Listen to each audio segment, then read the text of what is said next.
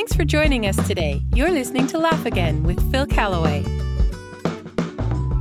Eleanor Young is with us today. Recently, I told a little of her amazing story of being weakened by polio as a child, but later called by God to the seemingly impossible task of being a missionary in the highlands of Indonesia, where she translated the Bible and did community development work for nearly 18 years.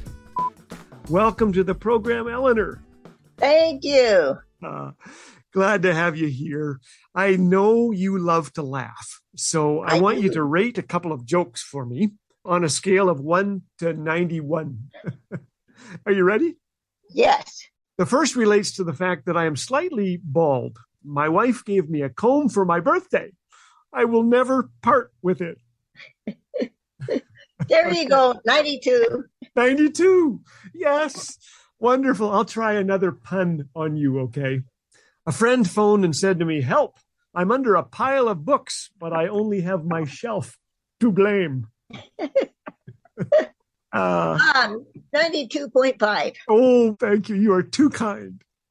Well, Eleanor, I want listeners to get to know you just a little bit. So I'd like to give you 7 quick questions in about 3 minutes.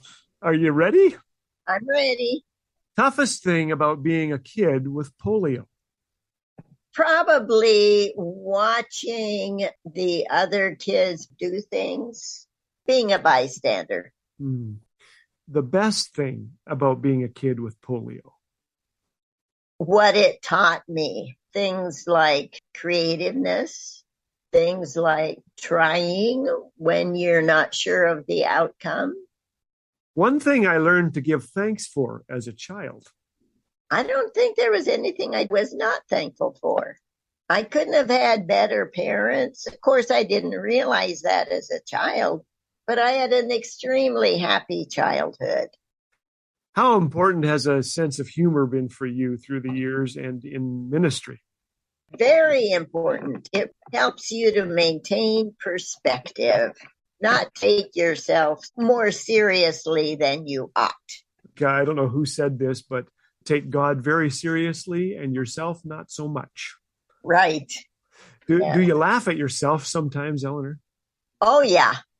I get myself in such pickles sometimes, and I just say, "Eleanor, what in the world are you doing, and how are you going to get out of this one?" One very bright light in the midst of hardship has been knowing that the Lord is with me, that He has it all in His hands. The greatest joy of my life has been 2 things. My time with the Kimials. And this was a tribe in Indonesia. Tribe in the eastern highlands of Irian Jaya that I worked with. And other people would look on them as people that didn't know much. Man, did they ever know much.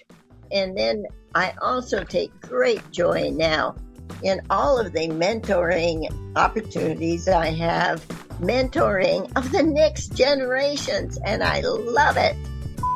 Thanks, Eleanor Young, author of Running on Broken Legs. And thanks for listening today. Would you go out and make someone's day? Maybe buy a copy of Eleanor's book and find someone whose socks you can bless right off. As Eleanor has mine, I am sockless but very happy. Thank you, Eleanor.